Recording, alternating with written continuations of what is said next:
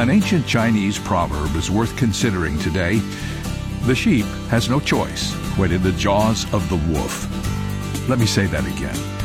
The sheep has no choice when in the jaws of the wolf. Now, let me suggest just one application to be made from that dramatic illustration.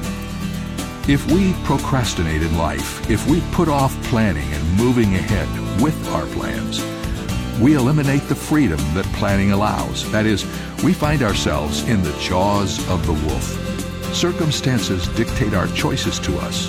The solution? Listen to the words of Proverbs 16:9. When you make your plans, submit them to God. This is David Jeremiah, encouraging you to get on the road to new life. Discover freedom in God's plans on Route 66. Route 66, driving the word home. Log on to Route66Life.com. Start your journey home today.